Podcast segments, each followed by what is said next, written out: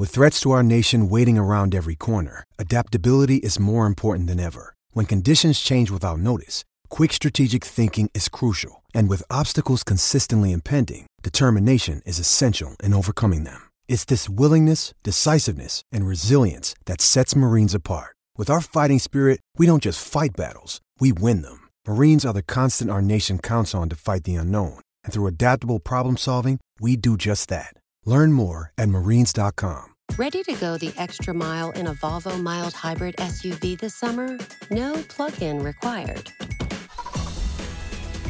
Whether you go to the mountains this summer, the ocean, or somewhere in between, Volvo mild hybrid technology adds to a more refined driving experience so you can summer safely. Contact your local retailer to learn more or visit volvocars.com.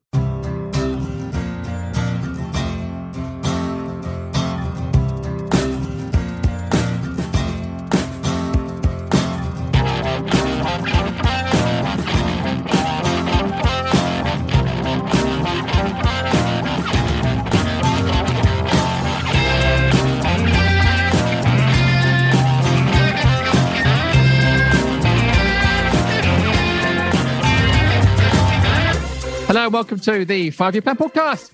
Way. Pod 423. We've got two, well, one game to review, a 2 1 defeat at Leicester, and then a big game to preview this Sunday's FA Cup semi final against Chelsea. Joining me to do that, Jack Pierce is here. Hello to you.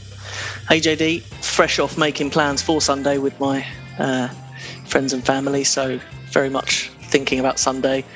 Don't tell my employer, but uh, yeah, very excited for, for Sunday, and maybe maybe taking up more of my brain space than it should be. I was going to say you got sort of a rogue sick day on Monday booked in. I wonder It's how a bank holiday. got- It's a bank it? holiday. I, w- I'm- Easter yeah. Monday. I wouldn't know. I'm a freelance, so I just bank holidays don't register, Oh. unfortunately. Yeah, no, But, all um, good, oh, all good. There's Perfectly a, timed. the insurance of. In fact, I may have been looking at local uh, pizza delivery companies to see what's on offer in view of Monday's hangover. So and to be fair, depending on what you're planning for Sunday, maybe take off Tuesday as well, just to give yourself that little. I may have already done little- that. I have already done that. Speaking of plans, I should say before we introduce our other guests as well, we do have a semi-final FYP meetup on Saturday um, at the Eagle Ale House in Clapham. It's about a 15-minute walk from Clapham Junction and Clapham South Tube Station.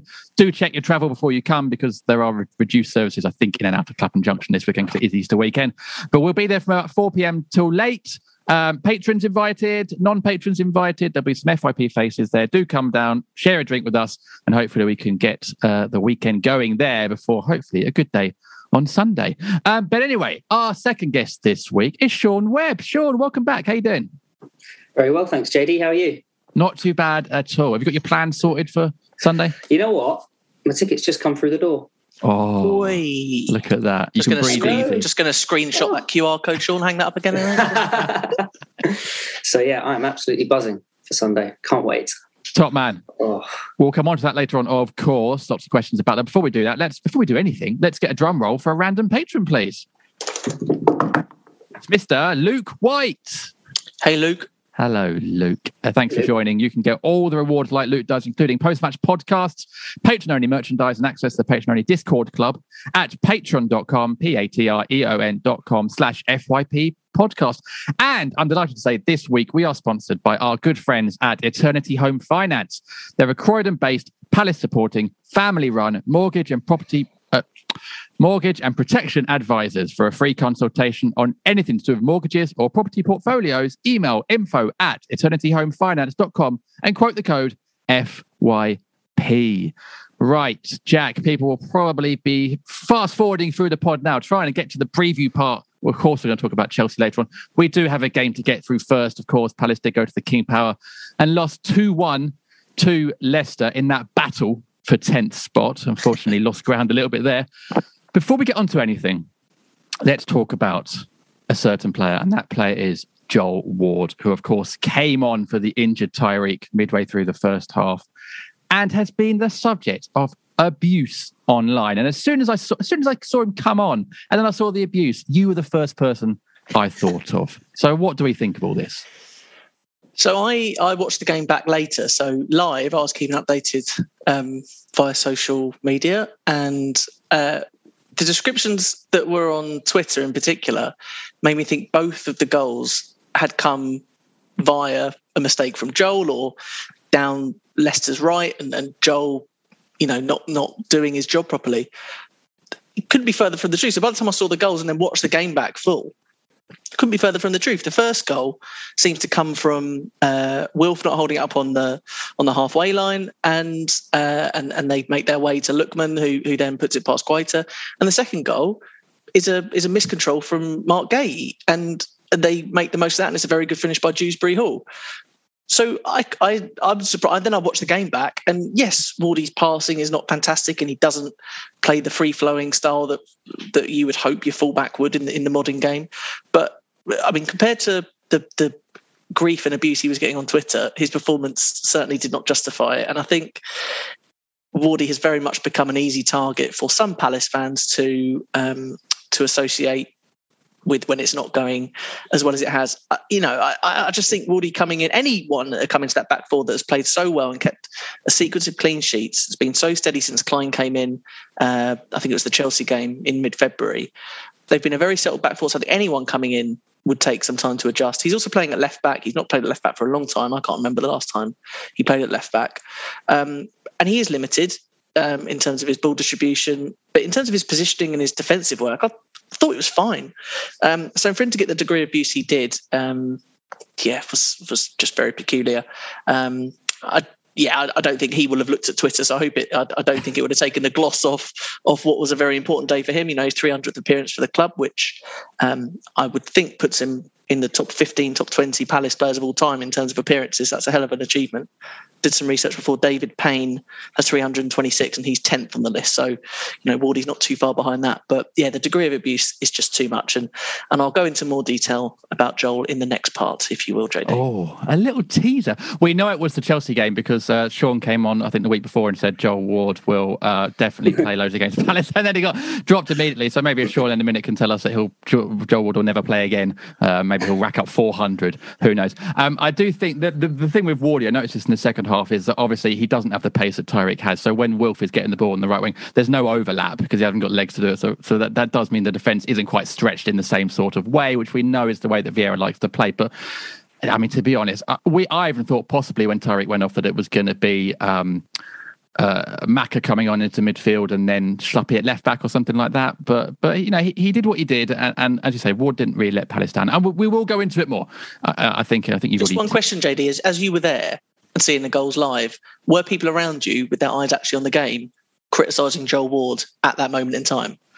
Well, I was next to my dad, who I don't think has criticised a Palace player in 65 years of watching Palace, uh, and I was right behind the HF, who uh, were just singing. So I, I, I didn't really hear anything, to be honest. But no, it, did, it certainly didn't sound like people were doing. it. And in the post-match pod as well, it didn't it didn't come up either as well. So um, I, th- I think maybe it's a it's a it's a Twitter thing, really. Very much so. Yeah. Um, but the thing is, Sean, that really summed up the game, didn't it? Because it was a couple of defensive errors, which um, was a sort of the mark of the Palace of the start of the season, which did seem to get ironed out. And down the other end, Palace have got very clinical recently. Um, we saw that in the Arsenal game. Um, and yet this week, it was a couple of missed chances early on, which sort of Selzy pointed out in the post match pod. So it was almost sort of going back to sort of Palace of earlier in the season, really.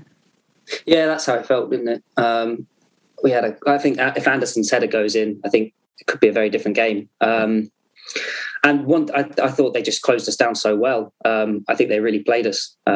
They did a good job at that. So one thing I noticed particularly was that Schlupp and Kouyaté were just under way more pressure than they have been in recent weeks. Um, so you know you've got to give Leicester credit there. They they definitely knew how to play against us, and um, we didn't really have an answer for it until sort of in the second half. Um, but yeah, I, I think once they took control, it was sort of, I think it was a fair sort of 2 0 almost, like especially at the start of the second half when you're thinking, oh gosh, yeah. Uh, we look we look a bit down and out here. Um, but I think that's where this team is different is that despite that, and despite, you know, sort of starting quite well and then just, oh, all of a sudden it's 2 0, oh dear, back to the wall. And most Palace fans at that point, you know, history would tell you that you probably go, well, that's that then. But the difference with this team is, is that they did fight back despite still not playing particularly brilliant, the subs made a difference.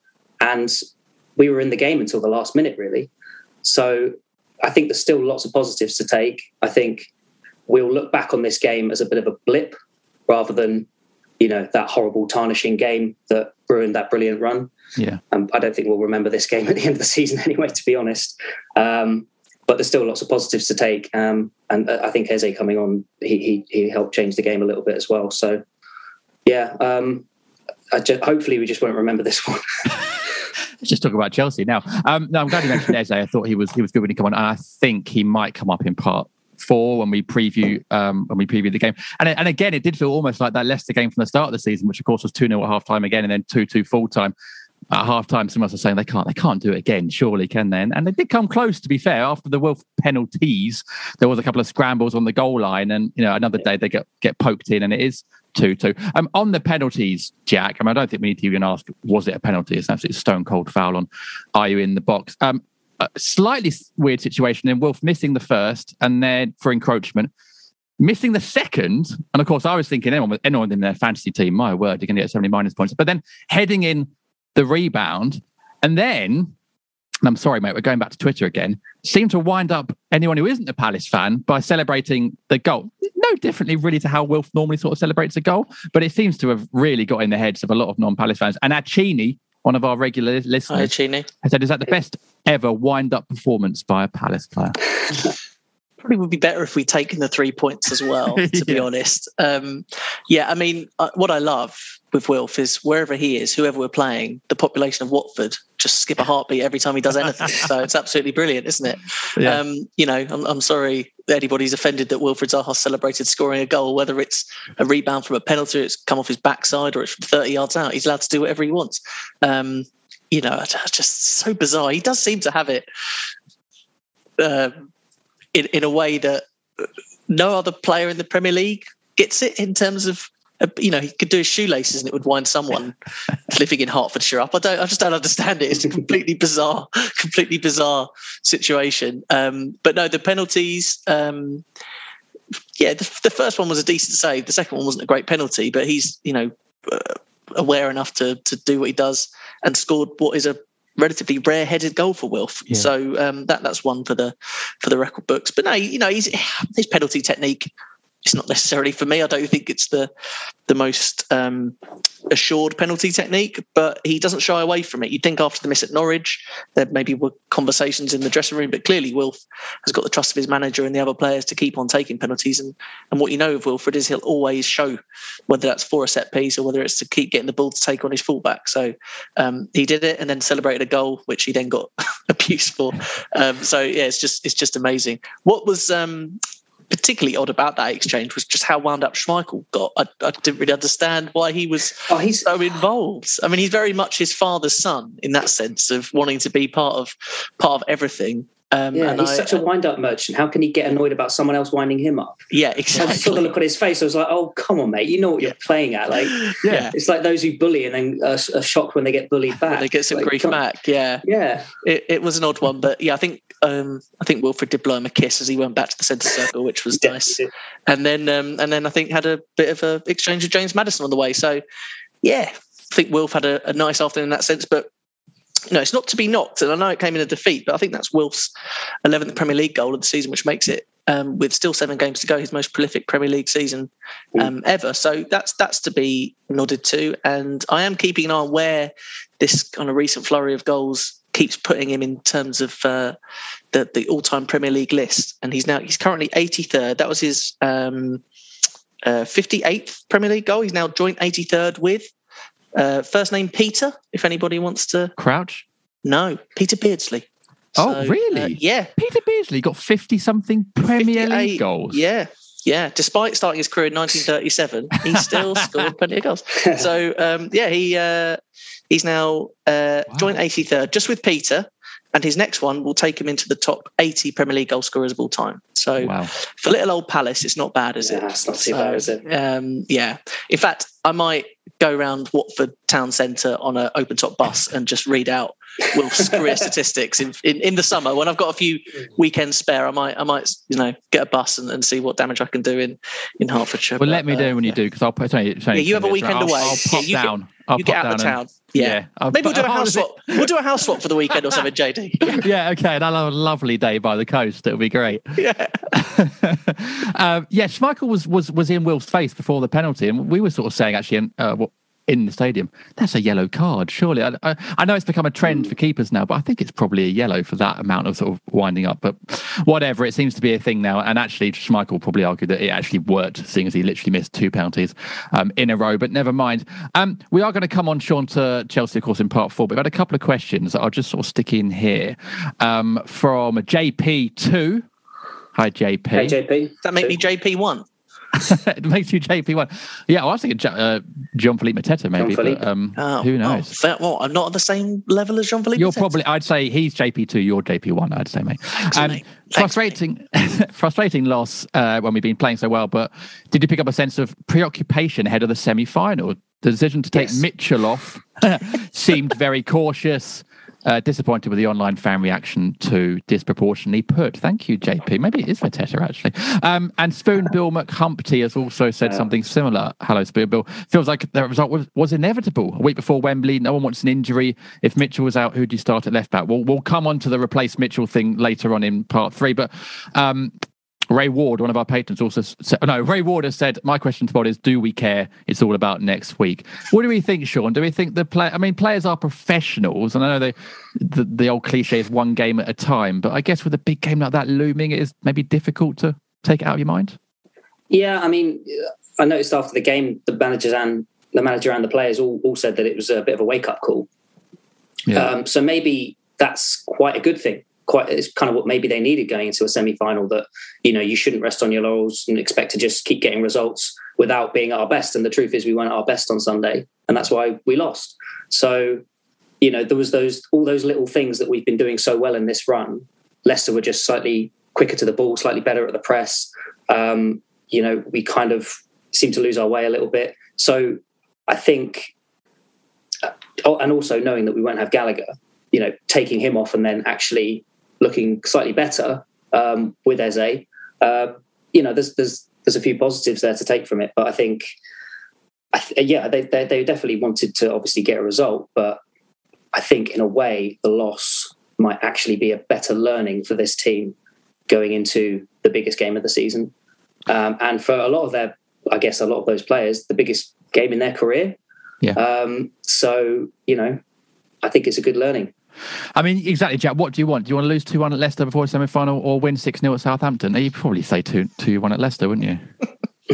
Yeah, for sure. Yeah, I'd, I'd definitely have taken a defeat rather than a 6 0 glorious away victory. It, it's a It's funny one, false, actually. it's, a false, it's, a false, it's a false sense of security, surely, for Chelsea. yeah, yeah. I mean, they, they might not even turn up. It might be like a Scotland versus Estonia vibe where we just do the, the kickoff and win. I don't know, but it's, it was interesting discussion before the game as to what Vieira would do. But it was also the same conversation for for Leicester and Brendan Rodgers in that they've got a pretty big. I'm pretty sure they play this Thursday again against Yeah. PSV in the Europa Yeah. Conference League. So you got Vieira who stuck to his same team in order of maintaining consistency and, and keeping that 11 together, albeit he played Gallagher, who he knows won't be available next Sunday. Um, and then Rodgers did make changes between two European conference games. So, you know, you went with one manager who freshened it up a bit more, you know, dropped Harvey Barnes, dropped Iheanacho and played Daka and Lookman from the start. Lookman scored. And, and Daka was was a threat in the channels for them, whereas we stuck to the same eleven, and it perhaps didn't work as much. So it's a really interesting one because Vieira, it's his first time going into a semi-final, so he he's probably leaning on the advice of Osian Roberts Yeah. and and saying, you know, what what should we do? I, I agree with Sean wholeheartedly about you know the the bonus of the game was getting Jimmy Mack and and Ebbs minutes in the second Yeah. half, both of whom are contenders to fill that um, uh, Gallagher hole in the in the starting eleven from from Saturday. I have seen that some people suggest that maybe both will start and Schlupp will be dropped. I think that'd be incredibly hard on Schluppy given his his run of form over the last um, six weeks or so. Although I- guess he might be nest, me uh, be needed to to start in at left back if if Tyrick doesn't make it. But yeah, it, it's a it's an interesting one. Just the Tyrick thing very quickly. I was relatively assured by the body language of all concerned about Tyrick. He went down, was about to take a throw, and then got hooked. Kind of walked around the corner, understanding the decision, but not best pleased. Mm. And the other thing that makes me think it was more precautionary, I, I, think that if your two fullbacks that start on Sunday are Klein and Ward, I think Ward would start right back and Klein would start left back. And I think if it was a severe enough injury and Vieira wanted to see what that back four looked like without Tyrick, I think he just swapped Nathaniel Klein to left back and Joel Ward would have come over and played at right back. So I, I, there's no science based on that. That's purely my instinct. But I, I'm I'm quite chilled out about Tyrick. I think there's a good chance we'll see Tyrick start next Sunday. Well, that would be that would be very good indeed. Of course, we will find out on Sunday as well. I think I think actually there's a lot of truth in what Sean said about the the, the players saying uh, it was a wake up call, and actually I think hopefully that will actually, I think, play in their favour and, and hopefully mean that they are fo- as focused as possible um, going into the game. Although I guess for the semi final, maybe you can't ever be not focused on it. But it'll be interesting, I think, to see what happens. And uh, we'll talk about the Tyrick and the Gallagher situation, of course, in part four. Really quickly before we go on to uh, winners and losers, Stephen Goldring. Hello, Stephen. Stephen. Says, I blame Pepsi. I do too, Stephen. I tried to find a bottle of Coke. They don't serve it. They serve Pepsi in a glass. I knew at that moment at halftime weren't getting anything from the game. So uh, there we go. Um, right, let's take a quick break. And when we come back, we'll do our winners and losers.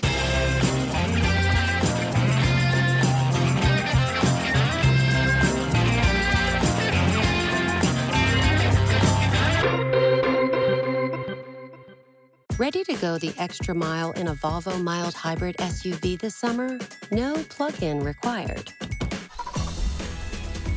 Whether you go to the mountains this summer the ocean, or somewhere in between.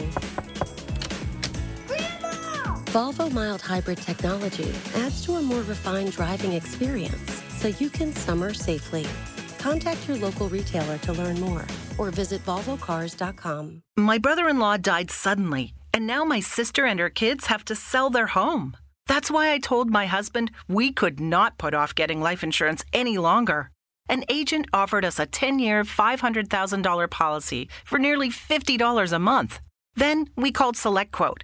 SelectQuote found us identical coverage for only $19 a month, a savings of $369 a year. Whether you need a $500,000 policy or a $5 million policy, Select Quote could save you more than 50% on term life insurance. For your free quote, go to selectquote.com. SelectQuote.com. That's selectquote.com. Select Quote. We shop, you save. Full details on example policies at selectquote.com slash commercials.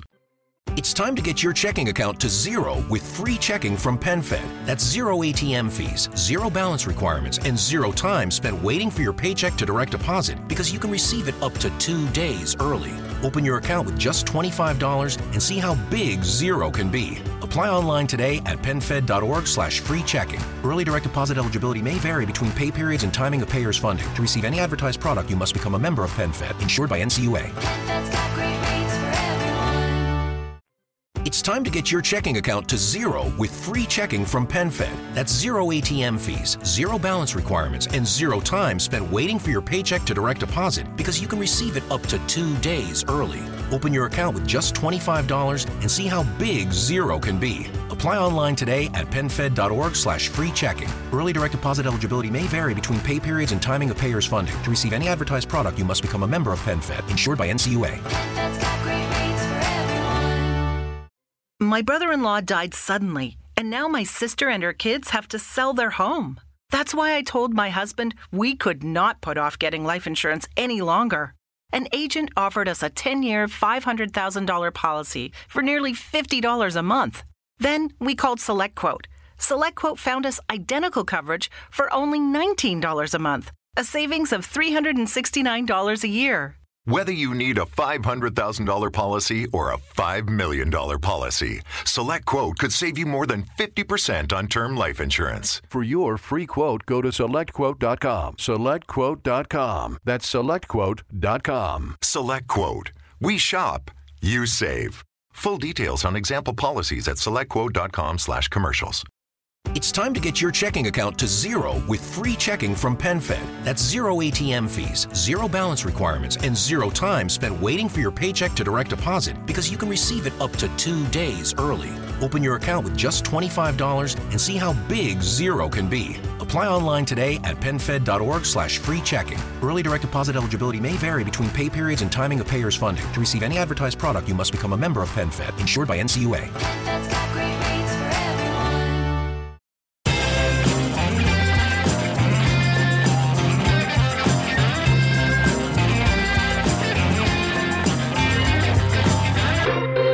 Welcome back to the Five Year Plan podcast.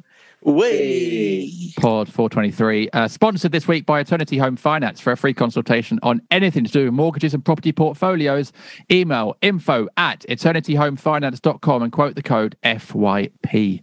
Right, winners and losers. This is a patron only section, of course. So if you're listening to this and you're not a patron, do sign up to hear our winners and losers. It's at patreon.com, P A T R E O N.com slash FYP podcast. Uh, and if you're on the public feed, you'll now hear a clip from the post match pod this weekend. Uh, so let's make that split now. Okay, well, let's start with you then, because I know you guys, you and your son have got to catch a train. Um, we had a fantastic run going into this. I think it was for certainly four clean sheets on the bounce, I think. What happened first half? Because it wasn't quite the Palace we've seen in the last couple of months, is it? No, I mean, I think to be fair, Leicester played well. They're a good team. They haven't had a great season for them, but they are actually a good team. And you know, it was relatively even. I thought we weren't carving out lots of chances. Neither were they. A couple of mistakes, and uh, all of a sudden we're two 0 behind. And uh, then it's a mountain to climb, which we almost climbed, but uh, but didn't. Well, I, home game, of course, was 2 0 down at half time, which we were talking about at half time, thinking, surely, JD, surely they can't do it again. Obviously, it, it wasn't to be, although, as Mark says, it was a much better, much improved second half, and we'll come on to the subs later on, so I'm sure they made a difference. I thought Ebbs was very good. Now we were looking at we uh, we said before you're a man who loves your stats, of course, and, and, and thankfully everyone at Leicester had really um, accommodated you there by doing lovely every five minutes or so little little stats on the uh, on the jumbotron. Yeah. And as Mark says, it did paint the picture of a an even first half, and in fact an even game overall. But it was these defensive errors that allowed Leicester in front. Yes, it was clearly one very clear defensive error for the second goal, and again a bit for the first, um, and that, so that they won the last five minutes of the half very clearly. Um, and they, in the beginning of the second half, again they were they were on us for this first 10 to 15 minutes. Um, we looked possibly even a little shaky at that time, but once we had the substitutions, we came back and we pushed the the dial a little bit in our, our favour. In fact, and ended at the end, as we said, very even and very close to getting the second goal. Would have been lovely to have seen the second goal. Um, it was a. Um, it was almost Mark a bit like sort of Palace of first half of the season. That that shaky first 45 minutes and then second half much better. And obviously in the last few months, actually, it's kind of not even gone the other way. We've just been so good in the first half. We've then sort of then played out the second half professionally. Did it against uh, against Watford, against Arsenal on Monday night. Very good against Man City for the, the uh, across the game. Today we saw, as JD says, a very high press from Leicester early on, and with Palace insisting on playing across the back, which they've done obviously all season, and we know they're going to do it. But it did lead to some of those those errors. Um, what do you think it was that took us back to this kind of Palace of early? Was it was it just simply defensive errors? Was it fact the Leicester pressed high? Was there? I mean, there was no formation change. Can you put a finger on it, or was it a sort of combo of all, all those things? Well, I'm, I'm probably going to be uh, uh, booed for saying this, but I do think, unfortunately, Tyrick Mitchell going off and Joel Ward coming on did make a difference, unfortunately. And I, I did think we were discussing it at half time what would have been a different substitution to make. Uh, but putting Joel Ward, who hasn't played for ages, in an, on, as a left back was always going to be difficult for him. And I think, although you couldn't necessarily point to an obvious mistake that he made with regard to either of the goals, I just think we looked shakier once he was once Mitchell had gone off, and almost, perhaps it wouldn't have mattered who came on as the left back. Uh, we just looked shakier, and I think that you know that did make a difference. Jack Pierce will be um, crying into his pint right now, listening to this and furiously pumping the table with his fists. Uh, by the, the, only person that gets booed, by the way, is Adam Sales on this podcast. Don't worry, you're, you're absolutely free of, of that. What, what change? I mean, obviously, it's very easy for us as armchair managers to talk about this after the event. What change would you have gone for? Well, I mean, I suppose fundamentally the problem is we don't have a proper left back substitute. So any combination would have been difficult. You know, could have put Schlupp on as the left back, brought McArthur in, but then you would have had to take someone off. Who would you have taken off? How would that have worked? Um, or Riedewald, I don't even know if he was on the bench, but Riedewald can play as left. He wasn't even on the bench. So there really wasn't much that uh, um, uh, Vieira could do. You know, the only possibility otherwise would have been to put Ward on as a right back, which is his natural position, and switch Klein to a left back. And he has played as a left back, not necessarily for us, maybe he did back in 2008, 2009, but he has played as a left back, and unfortunately, I do think he is a better player. Certainly at the moment, he is a better player than Ward. Yeah, you're right. Ward's rustiness, I think, did show a bit. Obviously, we all love Joe Ward on this podcast, and that, that, that will never change. But you said it as Tyrick went down, JD. You did say that the one the one player you don't want to go down. As Mark says, there's a real lack of backup there. We we thought potentially Schluppy might come on and Maka go into the middle, but um, it is a hard one when there isn't really a sort of an obvious replacement. And as, as Mark says, yeah, I guess really, um, given how good Tyrick has been recently against some of the best wide right players in the league. I mean, the way he kept Saka quiet on Monday night was superb. I guess you are going to lose a little bit of your solid solidarity, and um, yeah, maybe that did sway the game in Leicester's favour. No, no, I agree with you there. Ward coming on did unsettle. It's funny, it seemed to unsettle us, and yet Ward didn't really do anything wrong. Misplaced pass didn't cost us anything, but somehow or other, the people around him weren't quite. It seemed slightly uncertain. I don't know. I don't know whether I, I didn't really sense that, but we made the mistakes. Maddison, I think, was being kept very quiet by Mitchell. Maddison actually started coming a little bit more into it for the next, well, certainly for the 10 minutes to the end to the end of the the first half and a bit into the second half. So yes, I think it's just unfortunate. Uh, I'm inclined to think, in retrospect, we probably would have had that uncertainty. Whoever we put in at left back, we were still settling ourselves down, which we eventually did in the second half. Yeah, um, should we talk about some other players? I mean, JPM up top, we know he, he runs his heart out, and uh, you, you made a really good point that after they'd made the three subs, it meant that JPM, we think, completed his first 90 minutes. I think so. Uh, so once again, someone may fact check that, but I think normally he goes off around 60 yeah. minutes. Yeah, because he and he did seem a bit leggy towards the end, didn't he? To be yeah, fair, because you, you know what you're going to get from him, but those last 20 minutes, it's um, he's sort of running on empty. Yes, yeah, he, he, he definitely was, and uh, um, you know, having said that, Jordan Ayew definitely put in a shift and was continued to work very hard. Everyone else did, but I think JPM he's he's a he's a big lad, and uh, eventually he just runs out of puff. Yeah, it's a shame because obviously he's been playing very well for us recently. Anyway, right, that's winners and losers done. If you heard that, you're a patron. Congratulations. We love you loads. If you didn't hear that, then you're on the public feed, but you can join our patron, patreon.com, P-A-T-R-E-O-N.com slash FYP podcast to hear that every week and post-match podcasts as well. Um, right, after the break, we're going to preview the FA Cup semi-final against Chelsea.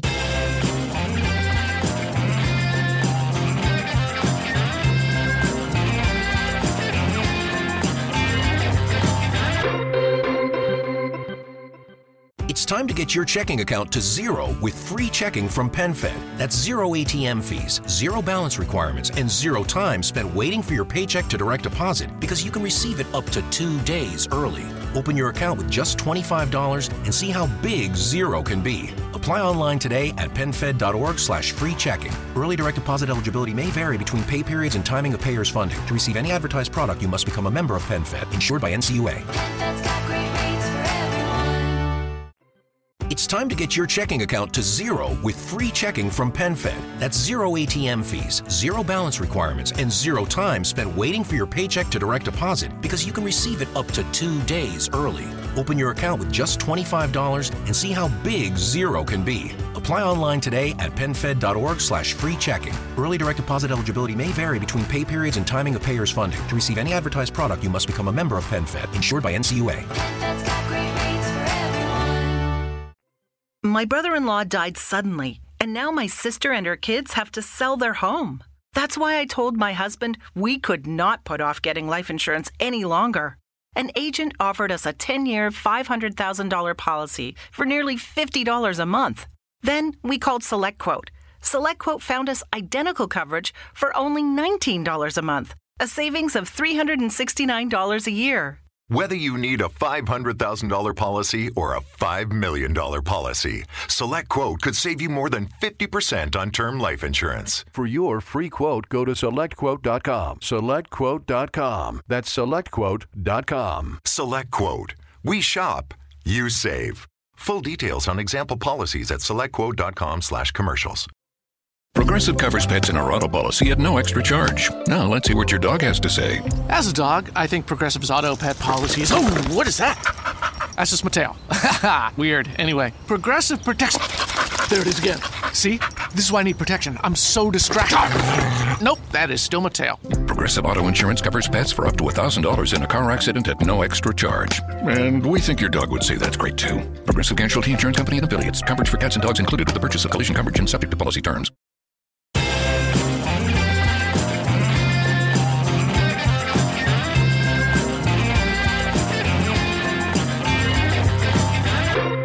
Welcome back to part three of the five year plan podcast. Sponsored this week by Eternity Home Finance. For a free consultation on anything to do with mortgages and property portfolios, email info at eternityhomefinance.com and quote the code FYP. We've gone straight to our preview this week because pretty much every question we've had, I know part three is normally questions, every question is about Sunday's game at Wembley. So we're going to dive straight in. Before we do that, though, I'm sure everyone is aware of the absence of a certain FYP podcast panel member who has links to Chelsea, who would be ideal to have right now to preview this game. But unfortunately, Dom couldn't make it. But he has said to me he's happy to do a little preview later on today. So we're going to cut, assuming I can get him on the phone right now, to Mr. Chelsea, sorry, Mr. Palace himself, Dom Fifield. You didn't think we'd do an episode previewing Palace Chelsea at the semi final without talking to Dom Fifield. Of course, we wouldn't do that. Dom, thanks very much for jumping in here in the podcast. How are you? I'm very well, thank you. Um, I'm yes. I'm, I forgot that. Yes, I've clearly this is Selzy's doing, isn't it? Thinking about it. Damn it. We can't we can't blame he's not here to defend himself. We can't uh, we can't blame adam. Um, how are you before we get into chelsea specific stuff ahead of uh, the weekend um, how are you feeling? I was we were chatting to the other two lads uh, sean and jack earlier just about emotions ahead of the weekend. How are you feeling? Um look i'm really looking forward to it. I'm looking forward to uh, a, a proper day out supporting Palace at at Wembley with friends and family. Um, I don't have huge expectations about the game, really, um, partly because of some of the injuries that seem to be affecting Palace. Uh, partly because uh, I, I, I on a on a completely personal level, uh, I'm not sure the listeners even are interested in this, but anyway, I, I, I, would I would love to have been going there with my with my lad, but he's away this weekend, so I, that that can't happen, um, and that's almost almost been a bit of a dampener on it. But I, am sure once I get into the stadium and see the red and blue and and see the, the team that's been selected uh, and and and feel the, the mood around the place and the optimism that has really touched so many of Crystal Palace's recent performances that, that I'll, I'll, like everybody else in that ground, I'll be really up for it. And and um, yeah, I'm, I'm, yeah, I can't wait. It's it's seeing Palace at Wembley is a complete privilege. Um, yeah. It really is, and we should never really lose sight of that. It's uh, it'll be a fantastic occasion. Semi-finals are often much better than finals, um, with Crystal Palace in particular. So let's hope that it's a it's a brilliant day Sunday. Well, you can get more fans into the semi as well. So yeah, exactly. It's nearly always better because there's, there's, fewer sort of corporate people who don't really have a, an investment either way. And yeah. it's funny because I think we've been treated to quite a lot of Wembley trips in the last decade or so. So it actually kind of feels like, oh, we're back here at Wembley again. But really, compared to a team like Chelsea, it is few and far between for us, really. So I think we, uh, I think we just enjoy it while we can. I mean, the, the stat that really brought that home to me was was writing on one of the. It was actually after the quarter final game against Everton, um, the fifth FA Cup semi final in Palace's history coming up now. A massive moment for Crystal Palace. It's actually the fifth in six seasons for Chelsea. Wow. well, there you go. Do Chelsea fans just see it? As, is, is it just different for them? Is it just not the same as supporting a? Oh, look, I, I, I, don't know. I don't know because I'm not a Chelsea fan, Jim. um, That's not what I was getting at. I just maybe you might have heard things. But the, the, the, the reality, I, I, suspect that with a lot of these clubs that, that are going back and expecting to to win trophies, and, and semi-finals are sort of a minor irritants on on routes to winning a, a trophy. um, I, my mind always goes back to Wembley Way post match in 2016 after the final. Um, you know, consoling little people, uh, little lads who who hadn't really expected um, or hadn't been prepared for the for the for the sense of deflation after a loss. Yeah. But but moreover, looking up and seeing people, Manchester United supporters, ahead of us in the queue for the tube when the state, you know, back in the stadium, they were still lifting the trophy, but it didn't matter to them. They, you know, it didn't matter. We do this every year. Well, you know, they haven't done it so much recently, so maybe maybe the nature of Chelsea Football Club's about to change as well. So we, we can but hope. um, yeah, if there's anyone listening who is who is a bit younger and maybe has only seen Palace in the Premier League in the last ten years or so, and uh, you know this doesn't happen very often, so do enjoy it. Some of us have had to sit through some absolute dirge to watch Palace get to get to Wembley fairly recently, or you know a few times in the last few years. So do enjoy. I, I remember walking out the '96 playoff final against Leicester cry, very much being a younger fan, being consoled by my dad and, and crying. Little did I know, a year later, he'd be back and it'd be one of the best days ever. So you never know with Palace. You never know at all. Um, before we get into the uh, Chelsea stuff, um, f- futures since 1985. That's their Twitter handle, I think. High Futures. Or, or, or, High Futures. Ask Dom who has the most chaos factor, Werner or Mateta? And then he's attached a quote of you talking about Werner having chaos apparently on uh, straight out of Cobham. But if you had to, if there was a, if there was X chaos for those two, I I actually think JP Mateta would have would have more chaos, um, more of a chaos factor because he allies the um, the sort of wild running. And I, I mean, Timo Werner is very much a wild runner as well. He's a bit like Sonic the Hedgehog. Um, but he, he allies it with with with a, physique that that the Werner can't match, and yeah.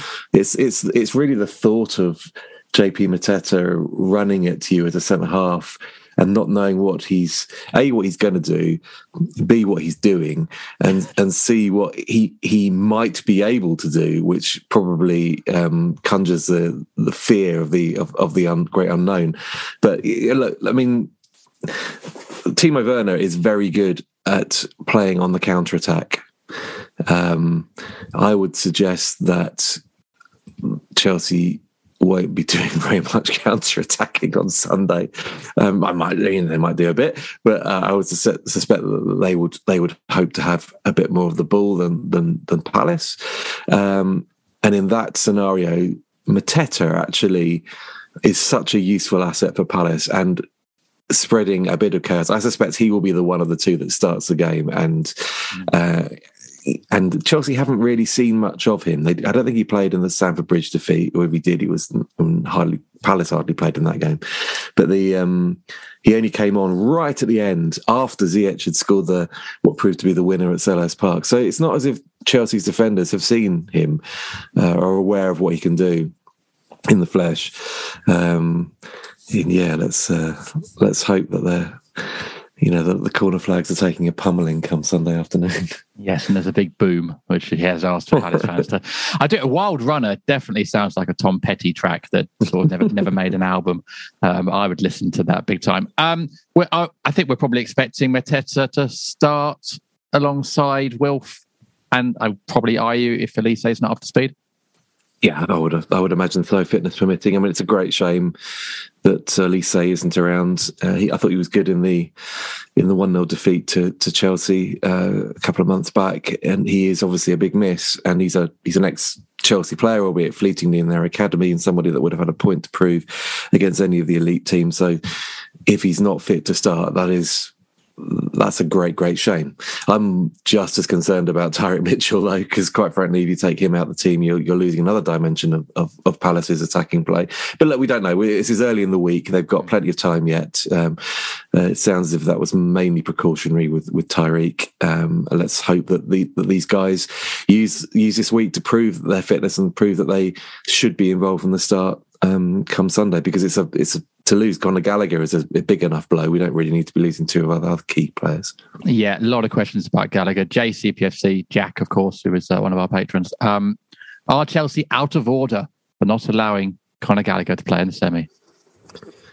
Well, it's a really good question, and I'm a bit confused, if I'm honest, because like many Palace fans, I imagine, as soon as the draw was made, I headed straight for the FA Cup rulebook. yeah. And as, as far as I can can discern from that, Crystal Palace would not have been allowed to play Conor Gallagher against his parent club in this competition. Yeah. I know people are citing Mason Mount and Fikayo Tomori playing against Chelsea for Derby, but that was in a League Cup tie, not an FA Cup tie. So and not a semi, or not a semi, I'm guessing, and not a Jim. What are you doing in your spare time? But uh, oh, oh, yeah, every um, time, every time, even if he's not on the on the pod full time.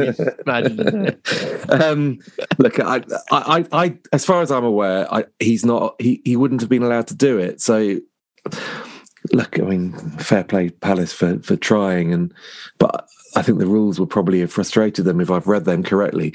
Uh, if if if I've got that completely wrong, and the rules would have allowed it if the agreement could have been reached between the clubs. Chelsea have been scarred by this before. We've spoken about this in the past. They they, they forgot to put a clause in Thibaut Courtois' loan contract at Atletico Madrid back in the day, and he ended up playing and doing very well against them in a Champions League semi-final back in 2014. Um, there is no way they're ever falling for that mistake again. Again, in in an elite competition where they feel as if they could be up against somebody who could beat them. Yeah. Atletico could. Um, they clearly thought that Derby County, as a championship team, even under Frank Lampard, um, were not going to be a sufficient threat. Uh, so Chelsea were never going to let that happen. Is it out of order? Well, no. It's it's what happens when you take a loan player from a club. Unfortunately, um, you know you can have your criticisms about hoarding players, uh, but Conor Gallagher did come through their academy, so I don't think we can really level at them for that one. And it's it's a great shame. Uh, I it's sad to hear that he was shaken uh, on the training ground when he discovered the draw um, and that that got to him. Um, Patrick Vieira said that you know he, he was visibly upset to, because to learn he knew that, he, because he knew he couldn't play. Yeah, against oh, it's like Gazza in 1990. Yeah, but you know what? You know what? It, beat Chelsea, getting back for the final. yeah, and I guess that's the element of Jack's question. Is it unfair, maybe not on Palace, but on him? Or is it, again, just one of these things? I think Conor Gallagher, as an England international, uh, a Chelsea player, albeit he hasn't been a regular yet, I'm sure he believes that his time will come and he will have the conviction in his own ability to uh, that he will, there will be plenty of opportunities to play at Wembley in competitive games for his club sides and indeed to, to lift trophies for whoever he ends up playing with, most likely Chelsea. Um, so I, I, don't think I think once the initial disappointment will have receded because he he clearly feels part of this group. He clearly feels as if he's yeah. made, played a major part in what Palace have achieved this season. Um, once that has subsided and um, uh, he, uh, he, he looks forward to, to, to next season or beyond. Uh, there will be plenty of opportunities for him to to claim major trophies at the national stadium, etc. I'm actually going to head down to Dorking Wanderers on Good Friday this week to see whether he goes to watch his brother play down there because he he did that last time. Yeah, Chelsea play Palace that weekend. He went and watched his brother play instead. Um, obviously, the, the, the, guys may have training on Friday, though. Whether he would be involved, I don't know. So close to the game, so they're playing. Uh, I can't remember if they're playing Chippenham Town or something like that. Um, it'll be interesting to see whether he does turn up at uh, at Meadowbank to watch uh, his brother's team play. Meadowbank, of course, former ground of uh, non-league legend Jim Daly reserves. Um, they are quite a tight knit family, aren't they? So uh, that yeah. would be nice. Actually, I think the four four brothers, I think, isn't it? And they all play. I think so. Yeah, yeah. I think yeah. they've at various different levels. One of them's a manager now, I think. Yeah. Um, but yeah, that's uh, it's a very much a footballing family. Oh, I like that. Um, uh, on Gallagher's place, then Dave Manley. So did did Eze play himself into Gallagher's place when he came on? Uh, he was very good uh, at the weekend. Changed the game for me uh, personally. Good against Everton as well. What are you expecting in terms of that midfield now? Uh, it's a really good question because I think there's a choice. To, much of it will depend on whether Tyrick is fit at left back and whether I mean, if he isn't, then I suppose there's an argument on one level that that Jeffrey Schlupp has to drop in there um, rather than Joel Ward, who, who, as much as we love Joel and it was brilliant to see him get his 300th appearance at the weekend, um, he we need the the balance from fullback in this formation, and and uh, we become lopsided if you've got a, a, right-footed player playing at the left. So maybe Jeffrey Schlupp could fit in there, and if that's the case, then you'd imagine the midfield three would be Eze, Kouyaté, and McArthur. If Tyrick is fit, um, I think Schlupp has done enough recently to show that he warrants a place in midfield. Um, Kouyaté clearly plays as a defensive player, but and then I think it's a straight choice between McArthur and Eze. And given it's Chelsea, I wonder whether he may go McArthur to start off with, and maybe get sixty minutes from him, and then bring Eze on. Which, you know, Eze is another player that we've spoken about a lot on the pod, and we we we desperate to see him do well. And and he, I think of late, Everton and Leicester, he has been sharp and he has looked as if he's more himself. He's not the same type of player as Conor Gallagher by any stretch of the imagination. He's not going to be all action, box to box, and uh, an endless, endless, endless running, which is what Conor Gallagher provides to this this Palace team and the forward momentum. And, and actually, when you put it into that context, Jimmy Mack, even at 46 years old, is probably going to provide you with more of that industry. Yeah to to play the system than than Eberechi Eze is. But but you know, it's uh, as I say, it may well be dictated by fitness concerns in other parts of the team. Fingers crossed for Tyrick. Then, really, I think we're all sweating on that and hoping, as you said earlier, that it is sort of more precautionary uh, than anything else. And yeah. Um, yeah, we do. We we need him, need him more than ever, really. Um, let's switch to Chelsea then, because obviously we should add the caveat they are playing tonight against Real Madrid. They're 3 1 down from the first leg.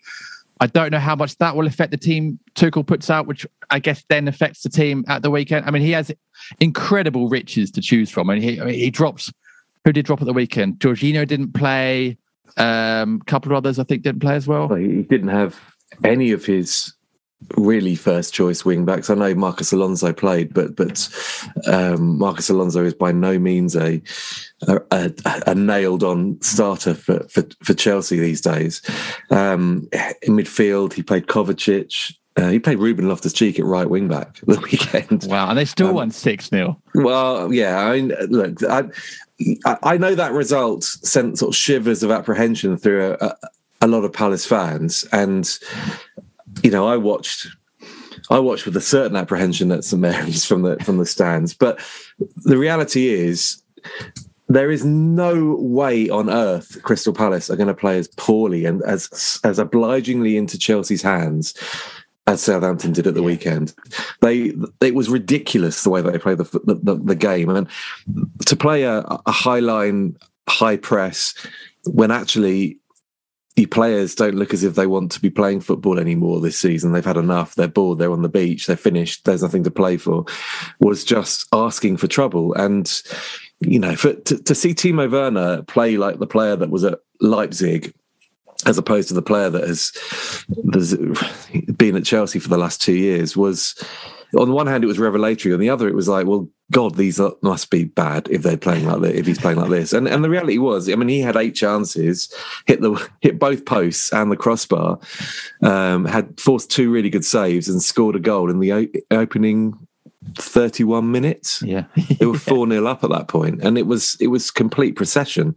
But but he could play that team. He he he he could uh, I don't know, reintegrate Kovacic into midfield, which he'll need. He he could get more out of Mount and um, in in a number ten role and, and play the split strikers with with Havertz and Werner. Um, I don't think I mean, look, some of those personnel will definitely feature in a first choice pa- team against Palace at the weekend. I'm sure Kai Havertz will be leading the line. Romelu Lukaku's got an Achilles problem at the moment, and quite frankly, is is horrifically off the pace. Havertz is the first choice number nine. Um, I think you'll see a real threat from Mount, a real threat from Pulisic potentially, or from Ziyech, uh, from Loftus Cheek, from Werner if he's required. Their midfield is magnificent with Kovacic, with Kante, um, with Jorginho when they're when they're picked again. Um, but as Tuchel has been stressing, when they're not at 100%, when they're not fully focused and committed and firing, Chelsea are distinctly vulnerable Brentford showed that. Mm. Real Madrid showed that. Real Madrid or Real Madrid, but Brentford showed it by going to Stamford Bridge and winning four four one with all those goals in the second half. So, that, on there isn't actually. We shouldn't be here quaking in our boots at the prospect of playing them. They're bloody good. Don't get me wrong; they're really good. But on our day, we can we can beat them. So, how did Brentford go about doing that then, and how do Palace go about is it simply a case of hoping they're having an off day, or are there are there ways? No, I think you, I think you force that. I think you I think you have to be more. Your intensity has to be greater than theirs. You have to move the ball quicker than they do. They're, they're prone to that. They're prone to sort of ambling through games where their possession doesn't get them very far. Um, they have a lot of lot of the ball, and, and sometimes they they lack the ideas and the ingenuity to to bring uh, to, more to open up opponents and and, and sort of infiltrate the lines. Um, you know, you can't. You know, this isn't a game where Palace can, they can't concede from a set play. For example, we can't get back into bad habits. We've got to we've got to be we've got to be at the top of our game, absolutely at the top of our game. But I think we tested them at Selhurst Park. I know we didn't have quite as many chances on goal as we would have liked, but that was in a in a formation that we had Wilf playing through the middle. Um, I think on this this occasion we're more likely to have a more of a battering ram style forward who will discomfort the likes of Thiago Silva. The, um, you know, Antonio Rudiger in, in 98 seconds into the game at St Mary's, he he played a, a blind back yeah. pass from virtually on the halfway line, and it went straight out of play for a corner. You know, they're, they're not. I think there's a fragility there, and if they get beaten at the Bernabeu um, on on Tuesday night um, you know what what demons to come flooding back in? You know you have to you have to ask you have to wonder on that because that would be three defeats in four games. And you know the one that they won was against the team who'd given up.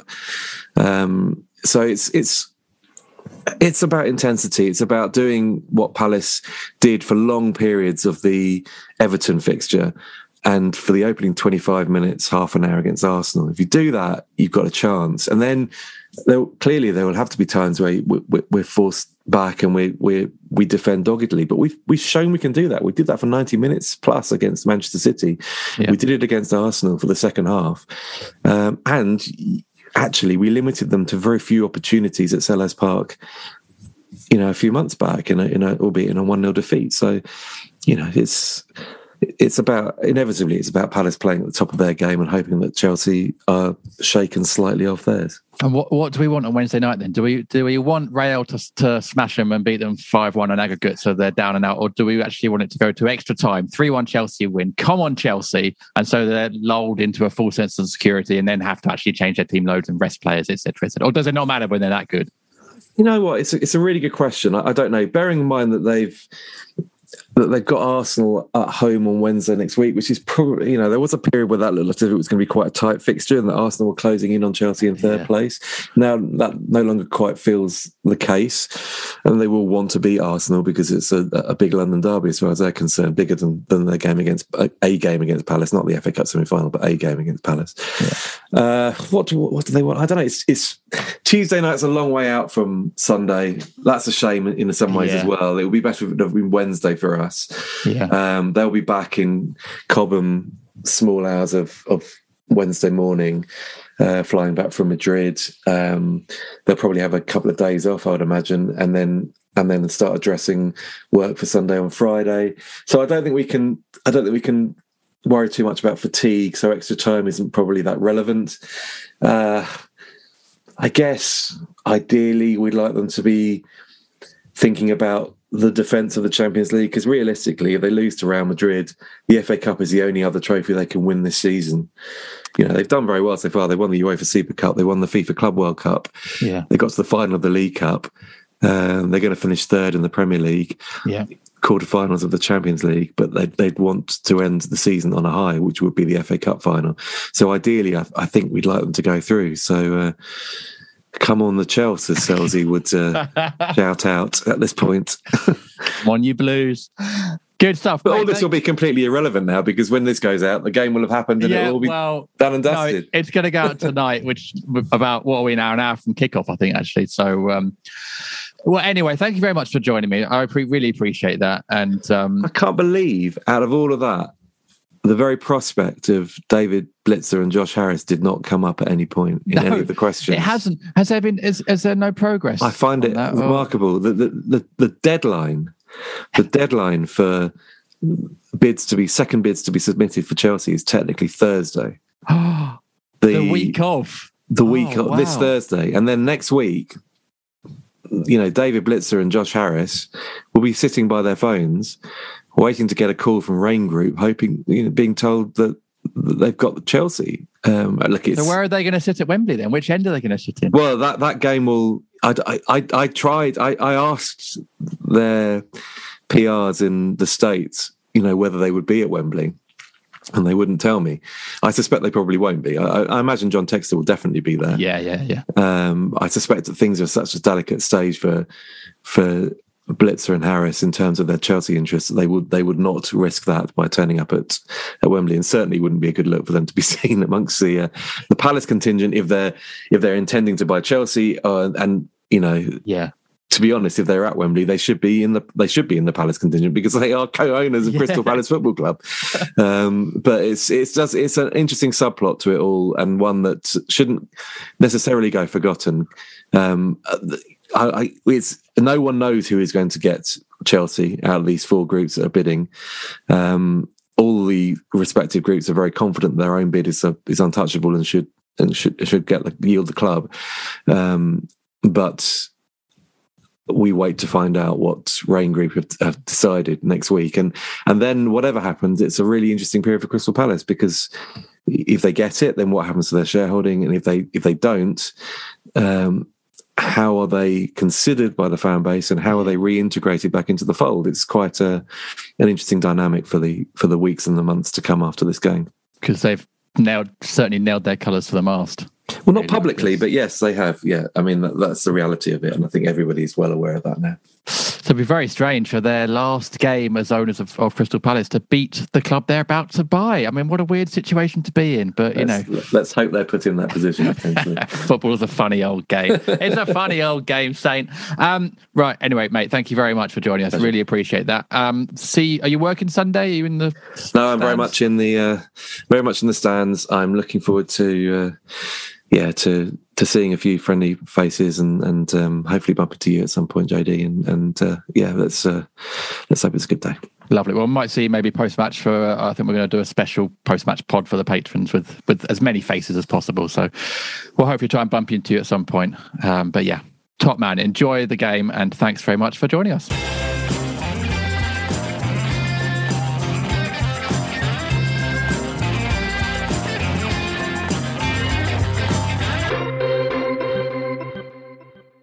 It's time to get your checking account to zero with free checking from PenFed. That's zero ATM fees, zero balance requirements, and zero time spent waiting for your paycheck to direct deposit because you can receive it up to two days early. Open your account with just $25 and see how big zero can be. Apply online today at penfed.org slash free checking. Early direct deposit eligibility may vary between pay periods and timing of payer's funding. To receive any advertised product, you must become a member of PenFed, insured by NCUA. It's time to get your checking account to zero with free checking from PenFed. That's zero ATM fees, zero balance requirements, and zero time spent waiting for your paycheck to direct deposit because you can receive it up to two days early. Open your account with just $25 and see how big zero can be. Apply online today at penfed.org slash free checking. Early direct deposit eligibility may vary between pay periods and timing of payer's funding. To receive any advertised product, you must become a member of PenFed, insured by NCUA. When it comes to business and meeting travel in Orlando, it's never business as usual.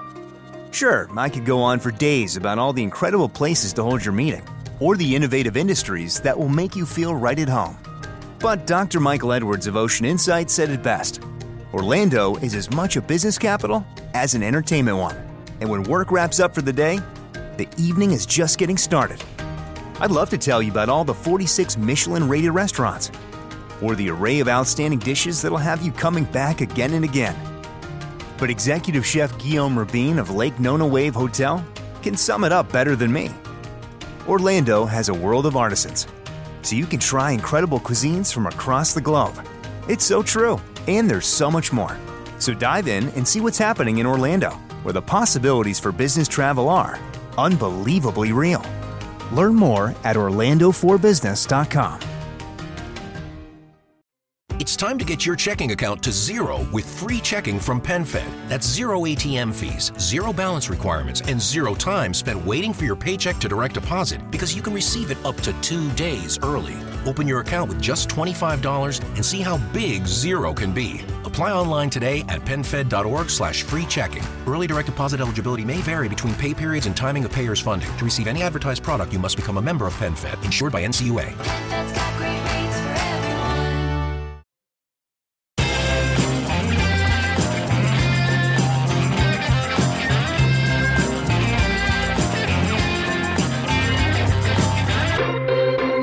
Hopefully Dom was there, guys. Uh, if not, then that was a very weird cut to no one. But uh, hopefully we've got a bit of time and you enjoyed uh, Dom previewing the game uh, on Sunday. Let's crack on though, Jack, with some questions from our listeners. Uh, we we have danced around Sunday this week as well, obviously on the pod, and I'm sure we'll we'll, we'll come up on some similar subjects now in a minute. First of all, uh, Bloke Ocean.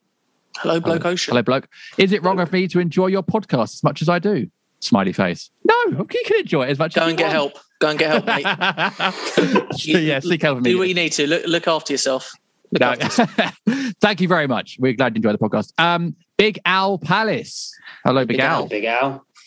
JD, have you checked if Wembley sells Diet Coke? This, is, I, I'll be honest, this is becoming a bit more of a thing than I thought it would. A bit of a runaway thing. Um, but you was delighted to know, Big Al. I've checked, and they sell Diet Coke at Wembley. It's looking good, guys. See you at the final, guys. good. Yeah, See you at the final. Don't even bother going Sunday. I wouldn't say if anything. just, uh, just just keep end of May free. S- Stick that on the Chelsea dressing room wall. Stick that on their wall, mate. That'll do it. exactly. Uh, so yeah, do follow me on Instagram because I'll be I'll be I'll be finding the Coke some Diet Coke bottle of Diet Coke, um, and uh, yeah, I'm glad that's become a fun little thing for people. Really have to add that caveat in. Um, so there we go. That's good news. Um, Gareth Richards. Hello, Gareth. Hi, Gareth. I'm still buzzing for Wembley. He says that's all he said. No context, but we're glad you're We're buzzing with for you. We're with you, Gareth. We're with you, mate. Well, I, I, are you are you Jack as well? Because obviously last time we got to semi final was Watford, very winnable game. This I know is a different situation, but it's Palace, it's Wembley, it's sold out. There's going to be balloons, there's going to be displays. It's going to be great, whatever. Surely. I think I said a couple of weeks ago, I think it was after the Everton quarter final. I, at the moment, am not looking beyond the first whistle of the game. I cannot wait to be in Wembley with 40,000 Palace fans. I think we've got up to maybe 38,000 tickets or something like that. Last time there was an update, I think Chelsea haven't sold and, and Wembley have reconfigured um, the segregated areas of the ground. So we've actually got more tickets than we had. Um, I just can't wait for for the hour before kickoff. I think the place will be packed. I, I think Palace fans will get in early. It's a 4.30 kickoff. Um, so plenty of time uh, for everyone to get in ahead of kickoff. I just can't wait. You know, whatever happens, I'll be proud of the Palace team for getting to where we've got at the moment. You know, we're dancing with perhaps three of the best teams in Europe um, in in this kind of semi final. Uh, two two games over the weekend, and it, it's a great time to be a Palace fan. I think. Uh, to kind of round it all off about the, the, the good atmosphere around the club at the moment and within the fan base um, will be a day at Wembley. So I'm I'm absolutely buzzing for it. To be honest, I, I as I said, not really thinking about the game too much. Obviously, have thought about the game, but I, the, the main excitement is being with friends and family and and being with forty thousand Palace fans at Wembley is just going to be great. It's going to be great. You, you're talking about um, starting early. How early are you, are you starting then? Because you've got a journey up from the south coast. So we're meeting friends and family at uh, eleven at King's Cross, which requires a, an eight fifteen train out of Hastings, which I'll board at some point. But we have penciled in a a no beers till Polegate rule. But um, how how how strong that line will be, I um, I, I don't know, but yeah, it, it's it's all going to contribute to a good day. I think. Thankfully, there are a few natural breakages in the journey where beers might be difficult to get hold of, so it might be good respite at certain points. That tube journey from King's Cross to Wembley, in particular, might be a good yeah. a good break for the for the gang. Get some. I might I might go, head down there and just and just get on that same train at Polegate, and then just and then just start singing Beastie Boys. do, do mate, jump on, jump on. If you if you can find Polegate, good luck to you. So yeah. I'd say uh, I'd say no beers till Polegate sounds more like a country and western song. I yeah.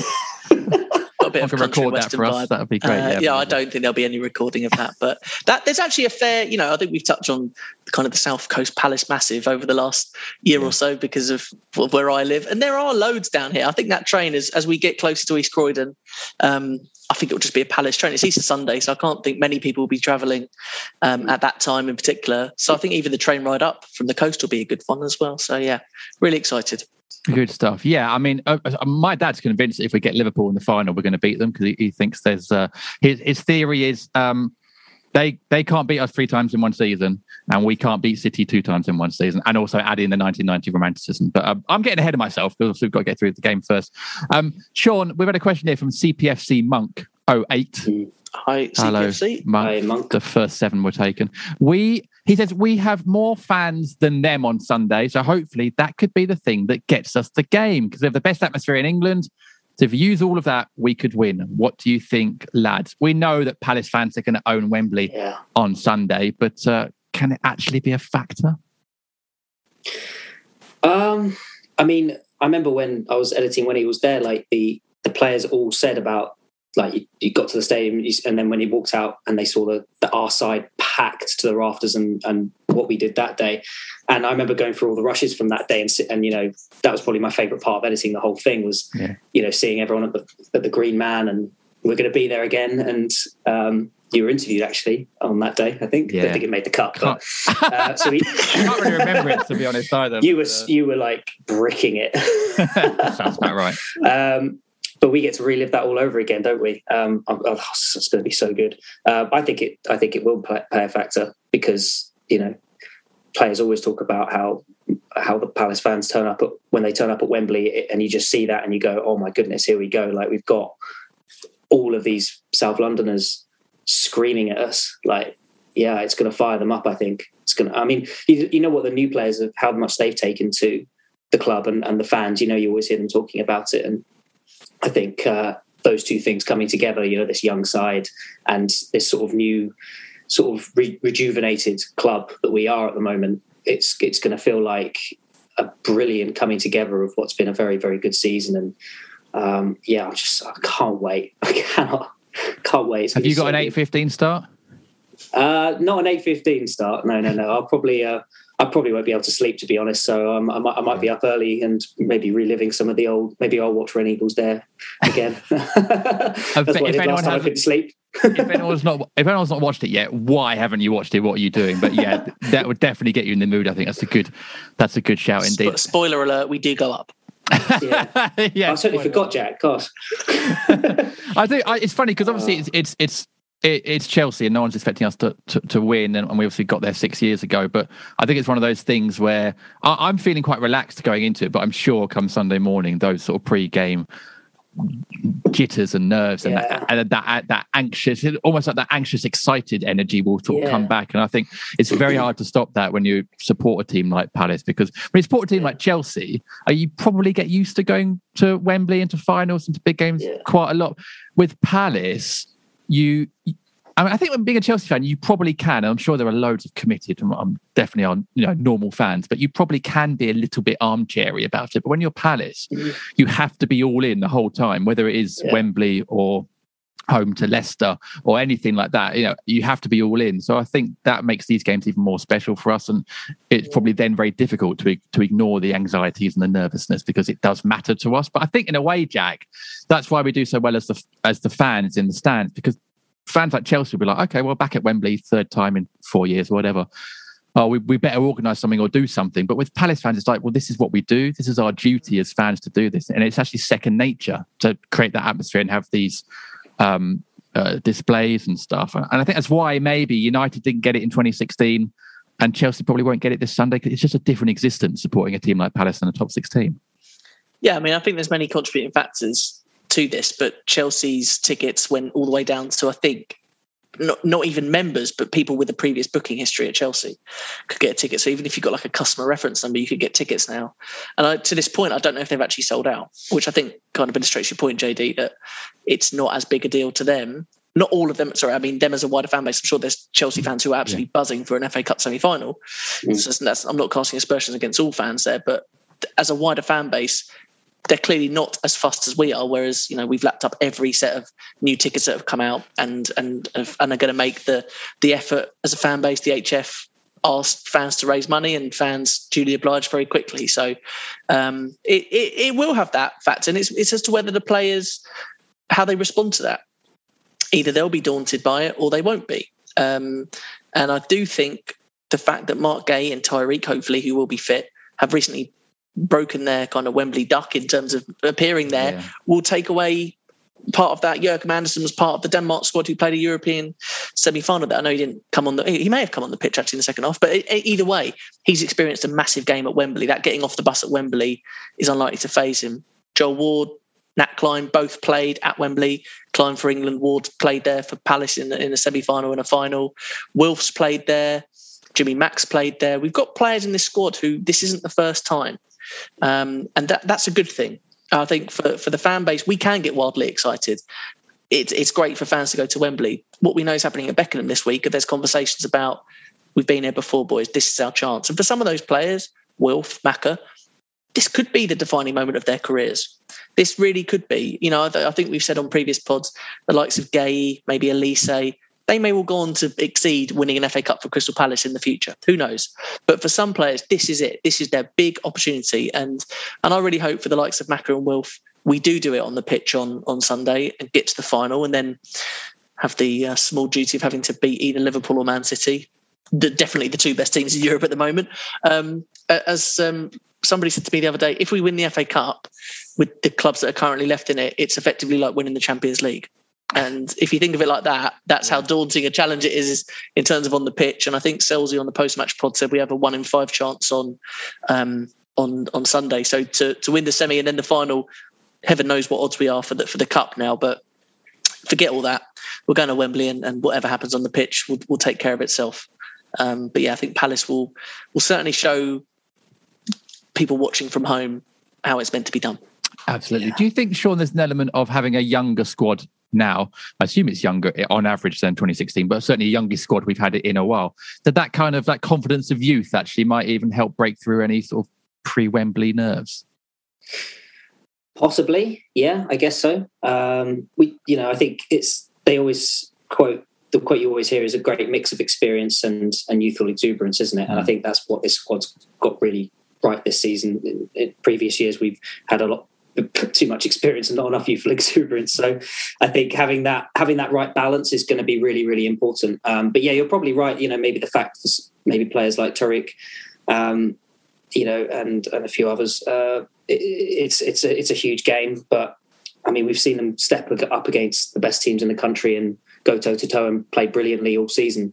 Um, so I, I, I don't think they're going to be fazed by it, and hopefully, yeah, we as fans can uh, can be that that 12th man uh, and just help them. Um, and we've got to we've got to believe that that's what we're there for, and that's why and that's why we can get so excited about it as well. Um, I think we've got a great chance. I think I really do.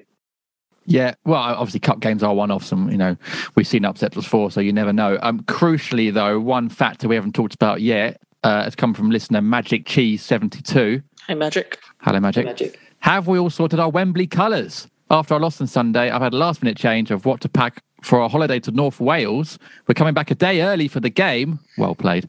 But what is your lucky colours slash kit and superstitions? Yellow sash we wore and won against Chelsea 2 1 for me. Any lucky kit, Jack, for you? Have you got have you got your outfit sorted?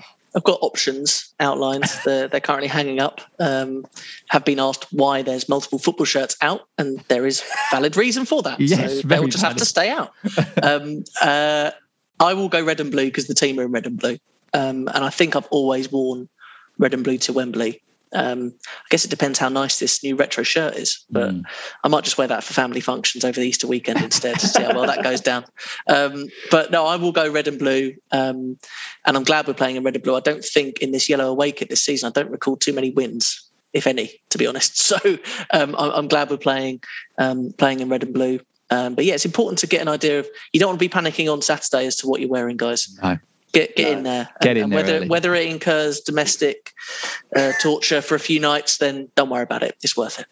Indeed. I'm glad Uh, this came up actually because I got I, I fa- I was digging through old shirts and stuff before the Everton game, and I sort of tried on like three or four, and I was just like, oh, I don't like any of these. Like some of them were really naff, or just didn't fit, or just was so faded and gross. And then I've got like the old like '60s kit, you know, like the claret and blue with the Oh, thin yeah. blue lines, Yes. and then like it's got Crystal Palace calligraphy on it, and then Yeah. actually got number ten on the back of that. And I wore that when we played Watford. Um, I don't know if I wore it for the FA Cup final, but but for the Everton game, I found this one that I actually got out of um, like this old like uh, shed basically that was at the training ground, just full of old gear. That and amazingly, I got loads of stuff out there. I got Fraser Campbell's FA Cup final boots that he obviously didn't wear. Um, I took those and wore those. Uh, wore, been wearing those at you know random kickabouts for ages now. and I also found a un, an, an unbranded. Um, so it should have had mansion on it, but it doesn't. Uh, away, away or third.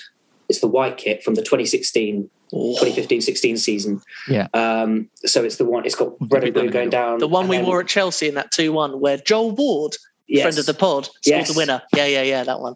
Yeah, I wore uh, and I wore that to the Everton game in the end. Is And, this uh, shed still there, Sean? Is this shed still No, the, sh- the, sh- the shed. accessible? the- they got rid of the shed, and they they got rid of. Actually, they did a lovely thing. They gave all of that gear. They gave it all to charity.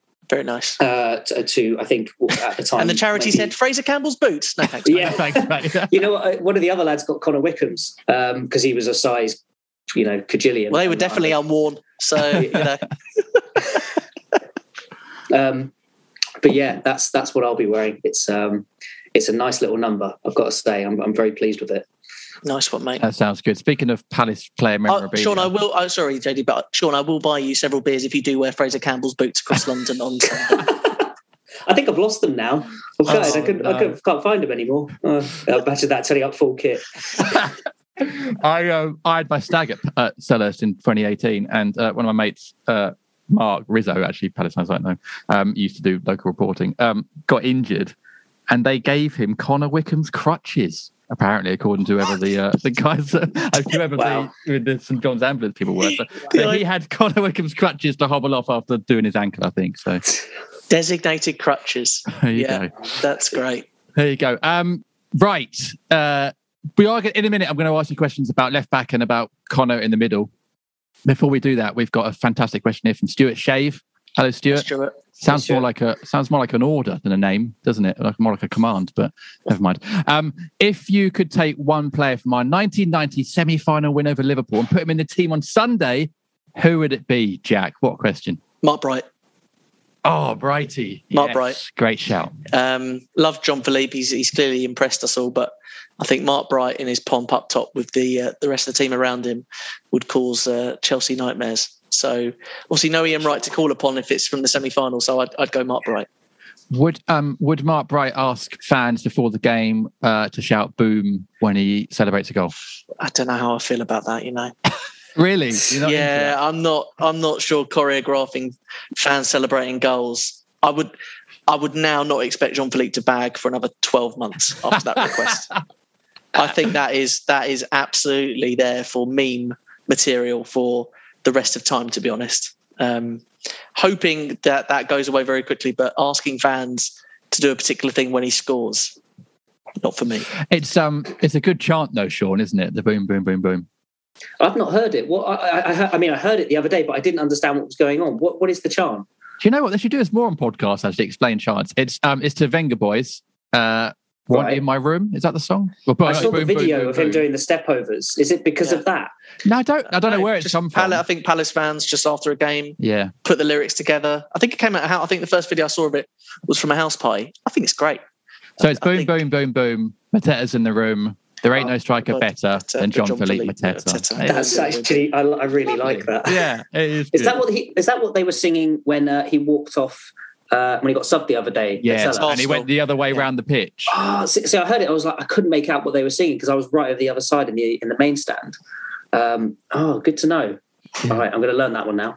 There we go. Um, There's um, some Dutch pop producers who are suddenly getting royalties and they have no idea why. Fantastic. The boom thing, though, I think like it, it. Unfortunately, it does have a sort of little reminds you of the Ronaldo Sue stuff a little bit, which is very annoying.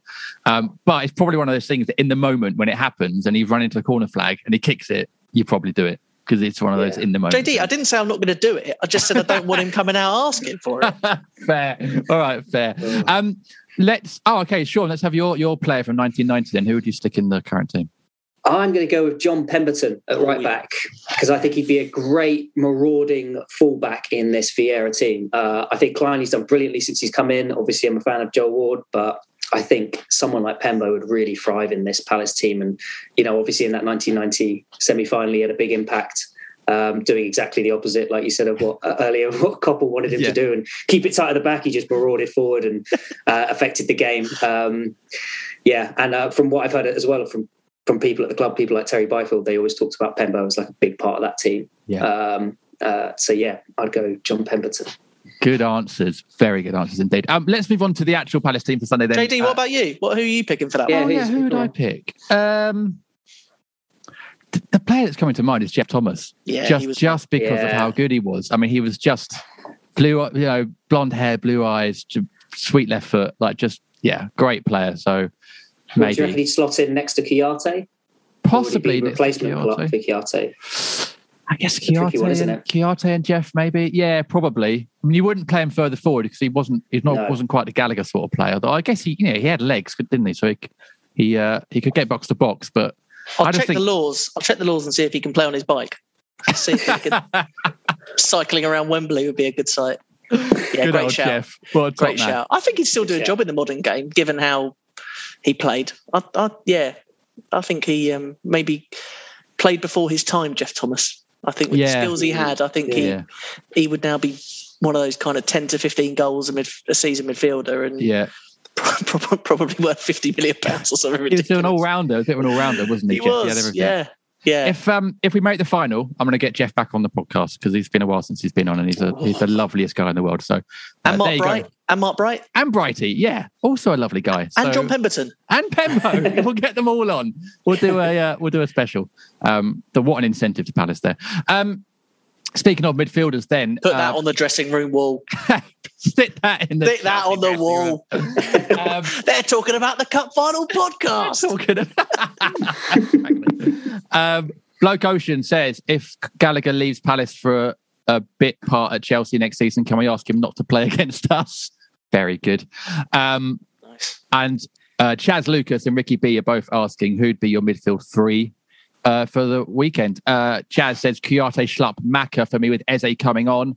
Yeah. Uh, and in fact, Ricky says, do we need to change our formation to compensate Gallagher's absence? Jack, I don't think they'll be changing the formation. And I think actually that probably will be the three. Would that be your three? That'd be my midfield three. The only thing that springs to mind is against Chelsea in the league in February. Olise came inside and played the ten with um, with, Yeah. with a slight rejig to the formation. So I don't know if that will happen in a one-off cup semi-final, but and it obviously depends on on Michael Olise's availability. But um, yeah, that's something that did spring to mind. But I do think he'll go with the with the three in midfield. And Do you think uh, if he's fit, he'll play? Olise? No. Over are you? No, I don't, think he will. No, I don't. I think he'll play Jordan Ayew and Olise. I mean, the idea of Olise and Eze coming on for Palace in a Yeah. cup semi final. The only thing with that is then you do lose uh, quality. But as we saw with Ayew against Arsenal just a week ago, when that guy does turn up, he's he's very very good. So I, I, think have Ayew's no a good problem with option. Ayew. Yeah, I, I have no Um, issue with Ayew think- starting think it's the or big Ayew teams. coming on. But Yeah. uh, yeah, it's um, it's options galore for Patrick, isn't it? I hope. Um, yeah, I hope we have Olise on the bench though. Was he on the bench against Leicester? No. No, No. Oh, hopefully we have him on the bench. That'd just be such a great option, wouldn't it? Yeah, it would I- be. I, I hope that was in mind of a little bit like as I hope Tyrick's substitution was. I hope not appearing on the bench Mm. was to just give him that extra few days that he might need. Um, I, th- I think we can assume, Sean, that it will be uh, Wilf Ayew probably and Mateta up top. Um, I can't imagine Benteke or Edouard will start, although you know they may get. I will say on Sunday actually that was the slight problem with making the three subs so early is that Mateta Yeah. had to stay on, and Mateta rarely does past sort of sixty-five minutes, and he looked very leggy was late spent, on. wasn't he? And actually, having the legs of Edouard off the bench would have actually been incredibly useful. Um, but because of the Tyrick injury, of course, they had to uh, make a sub uh, there. But when I read out Chaz's midfield three there, you nodded. That would be your three with Eze coming on. Yeah, for sure. Yeah, I, th- I think that's sensible. Um, and I think yeah, in a big game like that, you need uh, we need to be pressing a bit more early on, and I think Macca will do that better than Ebbs further up the pitch. Um, and then you could even rotate, and if Macca's still got the legs, I don't think he will, but you could uh, then bring on Eze for one of those for any of those three and rotate it round. I think, um, but I could see it being a like for like later on in the game if we're if it's still in the balance, or even if we're chasing to bring out Ebbs for Macca. Yeah, I think they're good options to have. Um, Ricky B also says, "Is there the right number of red or blue balloons for a trip to Wembley?" As many as you can fit in your pocket, I think, Jack. Isn't it? To be honest, that's the rule. Just get him in, blow Get him 'em up in. inside. Yeah, We'll be good. Indeed. Uh, oh, who was it tweeting the other day? Someone saying, "Do you blow them up before or after you get in the ground?" Obviously, after. Have you ever tried to get through a turnstile with fucking ten balloons in your hand? I was thinking more. I was, I was thinking more the Metropolitan line, trying to get them on there. But yeah, like um, a stag do. yeah. JD, I might I might need to get you to pick pick me up some actually because obviously I'm in the more in the in the South London Thornton Heath area, so um, they might sell they might actually sell out round here, knowing the They shops might round do. here. yeah, they're probably sold out on the Palace website as well. To be honest, along with the Yeah. bloody foam fingers as well. Um, but Do you I'm think sure there'll be loads of balloons. Do you think Lorimer's on Norwood High Street have reopened just to sell balloons for a week, like a pop up, Well, like if- old, the old toy shop? So If they haven't, they've go missed check the it out. trick. Yeah, they Mr. should Lo- do. Mr. and Mrs. Lorimer, if you're out there, open up a pop up. You'll make a killing this weekend. Yeah. Um, the other uh, lineup change, Jack, we're hoping won't happen. And you said before, is Tyrick Mitchell. Bloke Ocean's back again. I think that's three questions this week. This guy's smashed it in the questions. He He then- sponsored the pod. Even more I mention to him than the sponsor. I might have to send him an invoice. Um, will we have Mitchell at the back and Olise in attack for the semi? And he's put four um, cross fingered emojis. And if not, who? And Theo Barreto seven. Great Theo. name. That's a great name. Um, yeah, has said sounds like a sort of fashion designer. Um, has said who should start in the semi final. Oh, you're going to hate this one actually, Jack. If Mitchell was injured, Ward or a plank of wood. IMO, the plank of wood. Very harsh. Um, uh, right. So yeah, I'm not even answering that. Theo, you're banned from future podcasts. That's just it, though. I mean, honestly, what type of question is that? For God's sake. Anyway, um, yeah, jo- Joel Ward. If the if the options are a plank of wood and Joel Ward, I would I would start the human being. Over the inanimate answer. object. Yeah, if you're my answer. thanks, thanks for the question. Uh, what, so what are we doing? Uh, if the news comes out he's not playing Tyrick, then um, what are we thinking? I think the there have been murmurings that you played Tayo Adaramola, which just strike me as completely ridiculous. Um, the bloke played 65 minutes of first team football, and you're putting him in a FA Cup semi final. Yeah, So no, chance that won't happen. Obviously, There's no chance that's going to happen. So you got options. You got Jeff Schlupp, you got Jairo Riedewald, or you play Ward and Clyne as your two fullbacks and decide who plays left, who plays right. I think, given that his instinct the other day was to keep Schlupp in midfield, and especially as we're, we'd be missing Gallagher, I think to I think to put Schlupp left back would make sense if Gallagher was playing, and you then wouldn't be mm. taking two thirds of your mm. decent midfield of the last few weeks out. I, I think that's why Schlupp will play centrally in midfield, and therefore and, and as well as Jairo did when he came on against Stoke and scored the winner, I think Vieira will want his defence to be tight, and therefore, I think the most likely option if if Tyrick is not available is that Clyne plays left back and Ward plays right back. I think I think the you know the reaction to you know the options there is is it makes it even clearer why Tyrick came off, doesn't it? It's like Yeah. It's Not like we worth the don't want to risk. have to we don't want to have to consider it. We want Tyrick in that team. It just makes that Yeah. back four seem so much more uh, like a collective. I Um, do I do think as well what this does is just highlight the impact and influence that guy now has in our team. Yeah. And for me, and I know we'll talk JD before the end of the season about player of the year, but that's for me why Tyrick Mitchell is our player of the season because yeah. one injury doubt about him, and we're saying he's going to impact us defensively and he's going to impact us going forward. Um, I think that just shows how fundamental he is to the way that we've played for the last uh, six months or so. So um, I, I, hope he will appear for the reasons that I outlined earlier. I was quite confident that it was a precaution rather than a, a, a requirement. So I hope that we do see him um, on, on Sunday. But yeah, there are options. We, we're not without options, but one of those options is not Tayo Adaramola. Um, when uh, you're absolutely right about the influence he has in this team, and when he went down injured, my dad turned to me on, on Sunday at the King Power and said, "The one position, it's literally the one we guy. don't want an injury. Yeah. The and one that's position. happened. That's happened a few times this season when he's gone down, and I can't remember. It might have been Chelsea at home actually, and I think the following week or the previous week against Brentford away, he'd also gone down and needed to be looked at. It's the one guy we haven't got covered. We said at the start of the season we haven't got a left back cover. We've got people that can drop in, but we have not got a left back uh, unless you consider Tayo. And I, I think Tayo's clearly shown his development through the youth ranks that there's definitely a player there, but whether he's not whether he's ready or not to be a reserve left back in the Premier League, I, I don't know. Uh, I don't think so at this stage. So that's probably an area for the club come the summer. There is, of course, FA Cup hero uh, Martin Kelly. So you know we're not we're not out of options, guys. Kells could. You know what? If if sure. Kelly is I named an Kelly. hour before kickoff, the excitement I have that I've just described before in the hour before kickoff might reduce slightly. And that's no that's no comment about Martin Kelly, but the idea of Martin Kelly at left back in an FA Cup semi final I meant right back with Kleiny at left, but I mean, oh with Kleiner way. left back.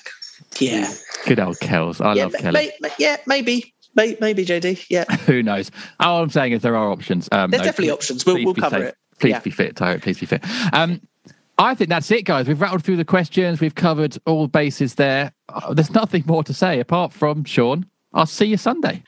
See you Sunday. Oh my gosh, cannot wait. It's just going to be such a great celebration, isn't it? Yeah, it's going to be great. Jack, get get some rest the night before for your early start on Will do. Sunday. We'll do, and I'm, I'm already looking forward to five to ten thousand Palace fans in the Green Man Garden doing an Easter egg hunt. Can't wait. It's Gonna be brilliant. it's going to be lovely.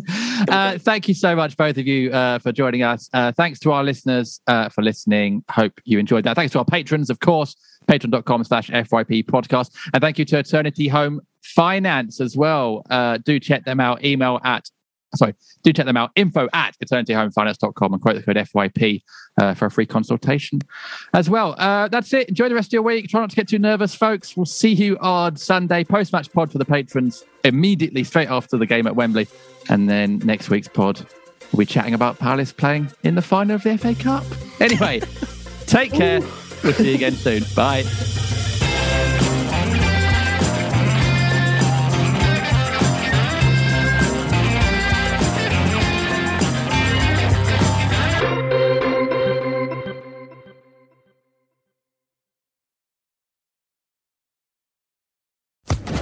Social Podcast Network.